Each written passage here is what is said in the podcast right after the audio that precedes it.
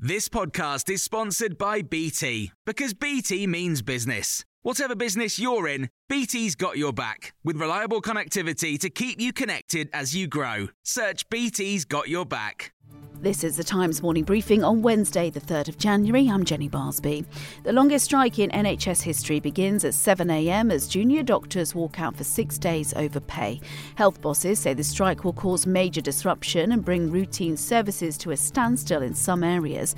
The action follows a breakdown of pay talks last month, with the government saying the 35% being asked for is unrealistic. Jonathan Haslam is a former director of communications at Number 10 and says ministers need to sort this. You've had 14 years where pay has fallen behind. What is your long-term plan for the junior doctors where, you know, they can say to them, look, over a period of years, we're going to try to fight for getting you back to where you were before because we need you, we respect you, you've got a lot of skills we need.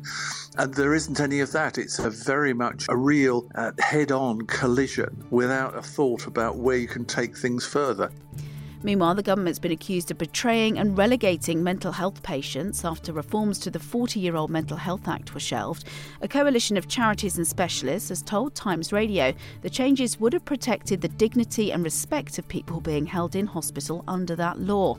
It would also have addressed disparities that show black people are four times more likely to be sectioned. Lucy Schonegevel is from the charity Rethink Mental Illness. We've done some polling which found that mental health is one of the top concerns for the public, particularly for under 40s. It's one of the top four concerns that people have as an election issue. So, this really is something that political parties need to be looking at but the next government has to prioritise this as one of the first things that it does. The government says it will bring forward a mental health bill when parliamentary time allows, and it is making other investments in treatment. Donald Trump's launched an appeal against the decision by Maine's Secretary of State to remove him from the ballot for this year's presidential election.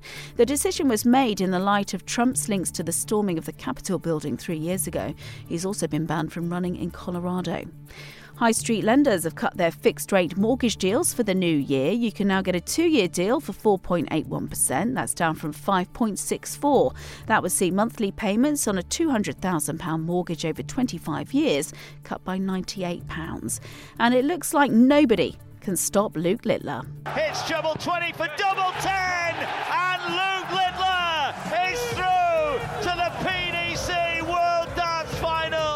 The 16 year old making light work of Rob Cross, he'll face Luke Humphries in tonight's World Championship final. It's live on Talksport. I just keep to the same, and obviously you've seen I went 1 0 down, so obviously I did stay on stage and just had to find it. And then Rob missed 86, and I clinched it to make it 1 1.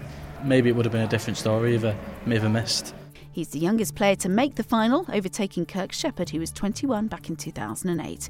You can hear more on these stories throughout the day on Times Radio.